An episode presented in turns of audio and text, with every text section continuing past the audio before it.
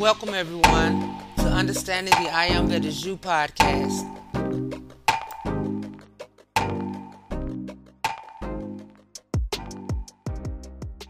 Yay! Hey everybody, it's your girl Wynn Ruffin, and I pray all is well with everyone, and your hearts and minds are full of love, joy, and compassion for all God's children and all God's creation. And your holiday was full of harmony and joyful giving and happiness, with eternal blessings bestowed upon each and every one. Although Christmas time is done, though, for another year, let us stay focused on love and harmony and make the effort to spend more quality time in the light of our own mighty I Am presence so that we can experience joy and happiness every day of the year through ups and downs and all, storing up for ourselves treasures in heaven that will never dissolve, and sharing in the abundance of every good thing while here on this earth. This, when we live our lives governed by the loving light of our mighty I Am presence. Amen. Give thanks and praises for love and life, and y'all be loved.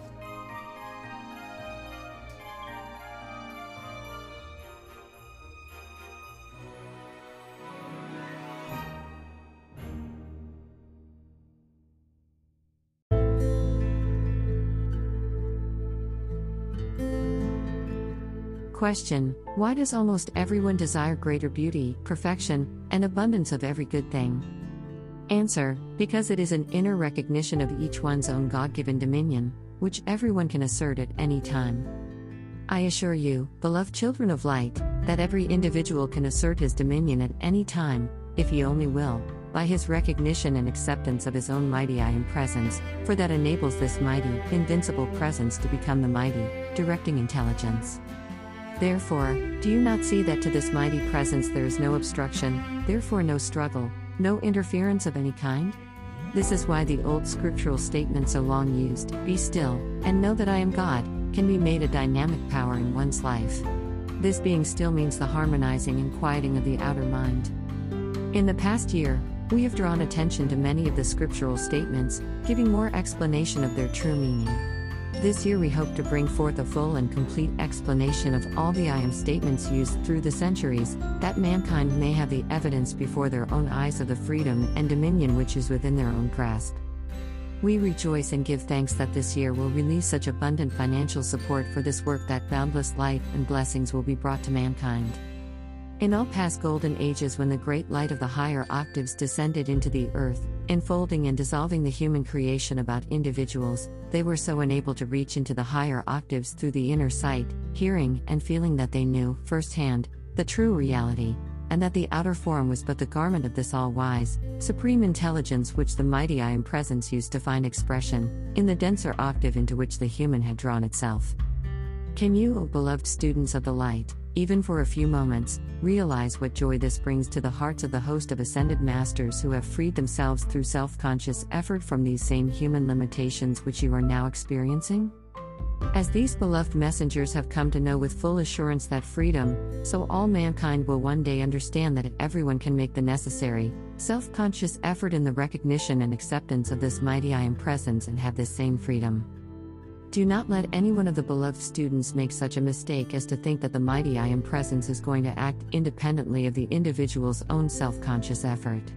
This never is and cannot be done. It is true that after the student has reached a certain point of attainment, the law seems to begin to act almost automatically, but this is only because a charged momentum has been built and established about the individual. Let me make clear to you now that never until you have made the ascension do you cease to make conscious application for your own freedom. Beloved Jesus the Christ.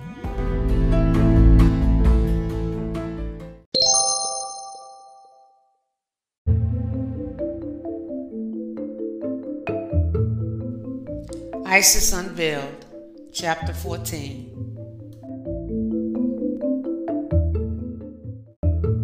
There is evidence, biblical evidence, that two of Jacob's sons, Levi and Dan, as well as Judah, married Canaanite women and followed the worship of their wives. Of course, every Christian will protest but the proof may be found even in the translated Bible, pruned as it now stands. The dying Jacob thus describes his sons Dan, says he, shall be a serpent by the way, an adder in the path, that biteth the horse heels, so that his rider shall fall backward. I have waited for thy salvation, O Lord. Of Simeon and Levi, the patriarch, or Israel, remarks that they are brethren, instruments of cruelty are in their habitations. O my soul, come not thou into their secret, unto their assembly. Now, in the original, the words their secret, read, their sod. And Sod was the name for the great mysteries of Baal, Adonis, and Bacchus, who were all sun gods and had serpents for symbols. The Kabbalists explain the allegory of the fiery serpents by saying that this was the name given to the tribe of Levi, to all the Levites in short, and that Moses was the chief of the Sodales. And here is the moment to prove our statements. Moses is mentioned by several old historians as an Egyptian priest. Manetho says he was a hierophant of Hierapolis, and a priest of the sun god Osiris, and that his name was Osarseph. Those moderns, who accept it as a fact that he was learned in all the wisdom of the Egyptians, must also submit to the right interpretation of the word wisdom, which was throughout the world known as a synonym of initiation into the secret mysteries of the Magi. Did the idea never strike the reader of the Bible that an alien born and brought up in a foreign country could not and would not possibly have been admitted? We will not say to the final initiation, the grandest mystery of all, but even to share the knowledge of the minor priesthood, those who belong to the lesser mysteries?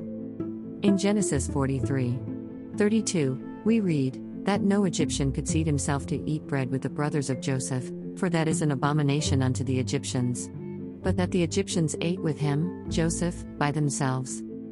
The above proves two things. One, that Joseph, whatever he was in his heart, had, in appearance at least, changed his religion, married the daughter of a priest of the idolatrous nation, and become himself an Egyptian, otherwise, the natives would not have eaten bread with him.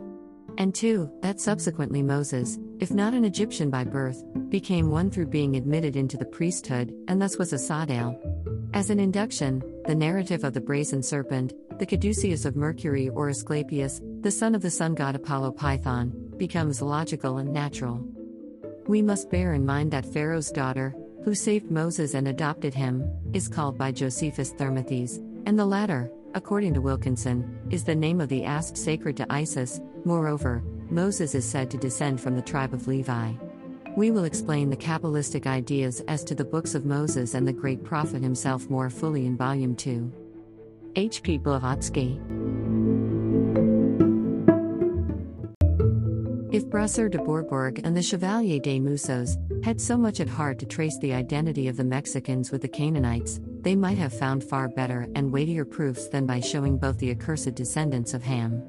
For instance, they might have pointed to the Nargal, the Chaldean and Assyrian chief of the Magi, Rabmag, and the Nagal, the chief sorcerer of the Mexican Indians. Both derive their names from Nergal Sarezer, the Assyrian god, and both have the same faculties, or powers to have an attendant demon with whom they identify themselves completely. The Chaldean and Assyrian Nargal kept his demon, in the shape of some animal considered sacred, inside the temple. The Indian Nagal keeps his wherever he can, in the neighboring lake, or wood, or in the house, under the shape of a household animal. We find the Catholic World newspaper in a recent number bitterly complaining that the old pagan element of the Aboriginal inhabitants of America does not seem to be utterly dead in the United States.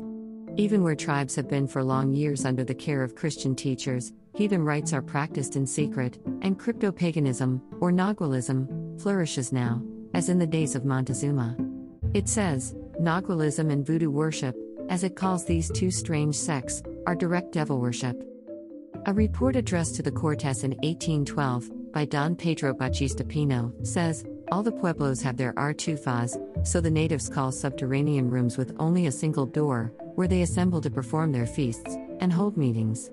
These are impenetrable temples, and the doors are always closed on the Spaniards. All these pueblos, in spite of the sway which religion has had over them, cannot forget a part of the beliefs which have been transmitted to them, and which they are careful to transmit to their descendants. Hence come the adoration they render the sun and moon, and other heavenly bodies, the respect they entertain for fire, etc.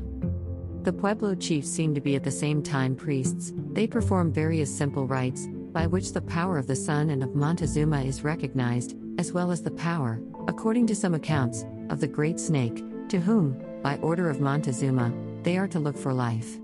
They also officiate in certain ceremonies with which they pray for rain. There are painted representations of the great snake, together with that of a misshapen, red haired man, declared to stand for Montezuma. Of this last, there was also, in the year 1845, in the pueblo of Laguna, a rude effigy or idol intended, apparently, to represent only the head of the deity. H. P. Blavatsky.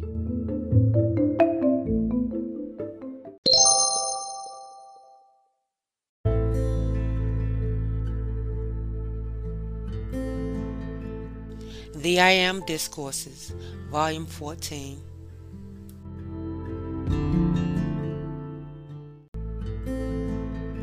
The beloved Saint Germain told you that energy through use becomes power. Energy becomes power through use.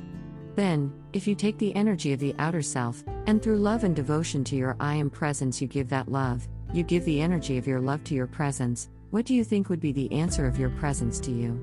Wouldn't it shower you with more love? Most certainly. Then its great power of the central sun magnet, its love flowing into the conditions of your world would, with its drawing power, raise them into better and better and better conditions. So will it be with you when you teach other people to love that mighty I am presence and the ascended host. Just teach them to experiment with sending love to that which is greater than themselves and let them experience for themselves what their love to the greater life draws back to them, as the greater power to change their conditions into something that is permanent perfection. Now, since I have the strength and the power of the great central sun magnet's love to the earth to release power that mankind can scarcely comprehend, then I want you to understand that power always, which I give through radiation, as the love from the great central sun magnet. For I give it to you from my life and my power of the great central sun magnet's love, to be the raising power of my life's love to you, to lift you out of connection with that which has not been qualified with love. Therefore, when you have called forth the invincible honor flame of God's great cosmic heart of eternal love, that is an actual flame that is drawn forth from the great central sun magnet. That great power of the magnet as it pours its love to the earth to raise all into greater power, then your love to your I am presence and that great central sun magnet form the raising power of this world. And you simply complete the circuit or the flow of that flame from your heart's life to that life, and that life comes down here to this life, and it lifts the substance and the energy of the outer world into the perfection of our octave. You can't have the perfection of the ascended master's octave without the understanding and action of that great central sun magnet. That is the reason the beloved Master Jesus gave you the instruction of that great central sun magnet, and said to you, The more you use it, the more will you understand it, and the more will its power act for you. Beloved Elohim Hercules.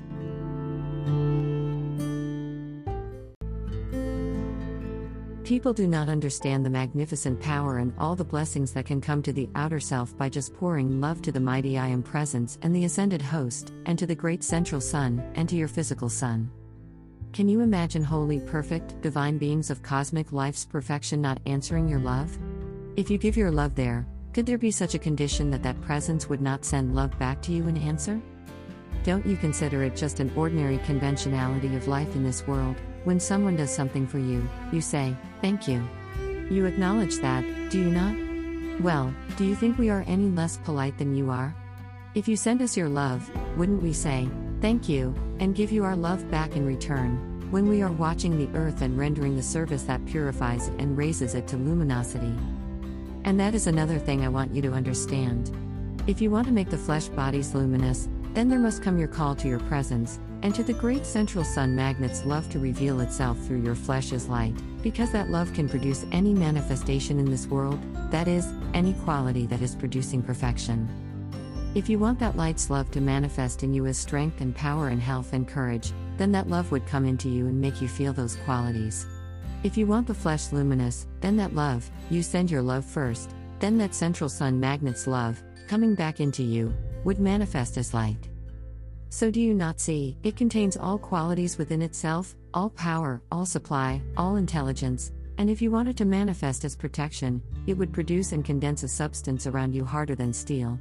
It might be invisible to the physical sight, but it would be so terrific in its concentrated action that destruction could not come through.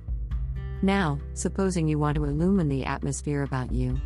If you sent your love for that manifestation to your presence and to us, and to the great central sun magnet, and ask that the great central sun magnet's love come down and around you in the atmosphere about you as luminosity, it would soon begin to show in the atmosphere about you. Of course, I won't be responsible for the questions that would be asked you, not at all, if you do that. But you could also call to your blessed I am presence through your love, and if questions were asked, ask your presence to answer them. Beloved Elohim Hercules.